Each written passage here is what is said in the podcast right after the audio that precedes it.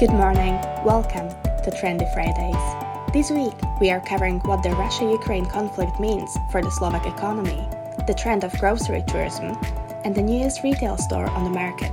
Let's get started.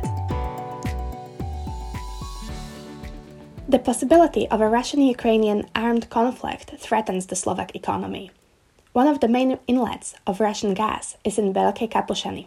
Were the gas supply to stop for a longer period of time, Slovakia could expect great damage to its economy, as we have no stable supply lines from other regions.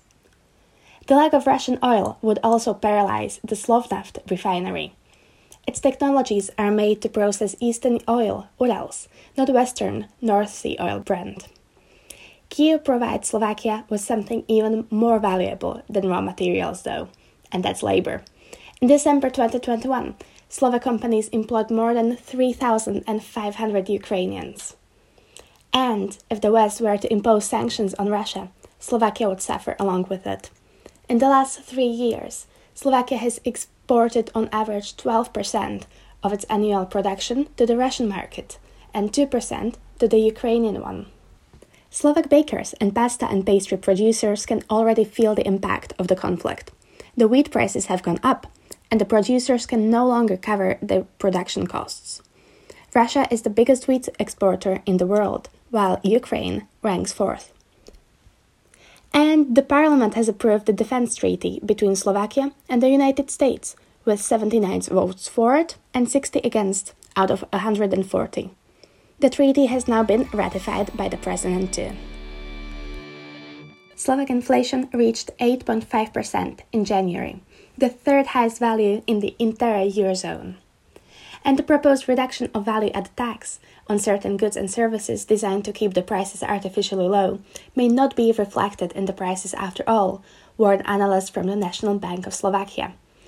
But the government is considering one more plan controlling how much supermarkets buy their stock for and how much they sell it for. This proposal has met with pushback from the private sector, though.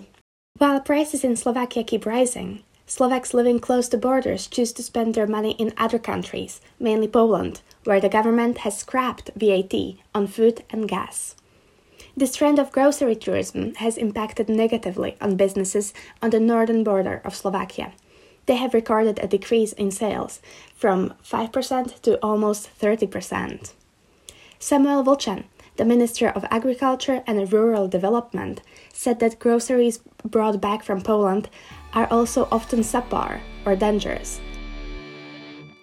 Retail chains keep thriving and expanding even during the pandemic. Coop for instance, opened 22 new shops and modernized 65 just last year. The average customer has been going through changes too. They buy more and even online they want more comfort and they respond to technology and sustainability. Comfort, especially, is the key. Retailers who provide delivery services are shown to have higher sales. But there's a new player in the retail game the Russian supermarket Mir. It has already opened three stores in the Czech Republic and now it is heading to Slovakia. Its range includes about 400 items of food and non food goods, a tenth of which comes from Russia. Mir promises unbeatably low prices on the basics like tea, alcohol, meat products, and household items. And they don't do sales, their prices are constantly low. Mir's business model is simple it saves money where it can. Goods are displayed in large hangars and stored on pallets. The ultra discount supermarket is coming to the country just as the cost of living is rising and the pandemic has tightened people's budgets. Preliminary research suggests the majority of people will be interested to give the newcomer a chance. And here are some other news of the week. A team of Slovaks designed the networking app Who to help people connect with other users in their vicinity through searching for their social media profiles. More than 100,000 people have downloaded it to meet people at events and in their neighborhoods. Now, the creators have attracted an investor and they're heading to the US.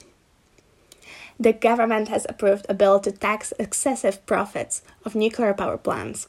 But, according to Slovenské elektrárne, the tax by far exceeds the company's expected profit and could bankrupt the company and derail its efforts to open a new block of the Mochovce nuclear energy plant. An international architectural design competition will be announced for the reconstruction of the Bratislava main railway station. The state doesn't have sufficient finances, and so it expects a private investor to be involved in the project.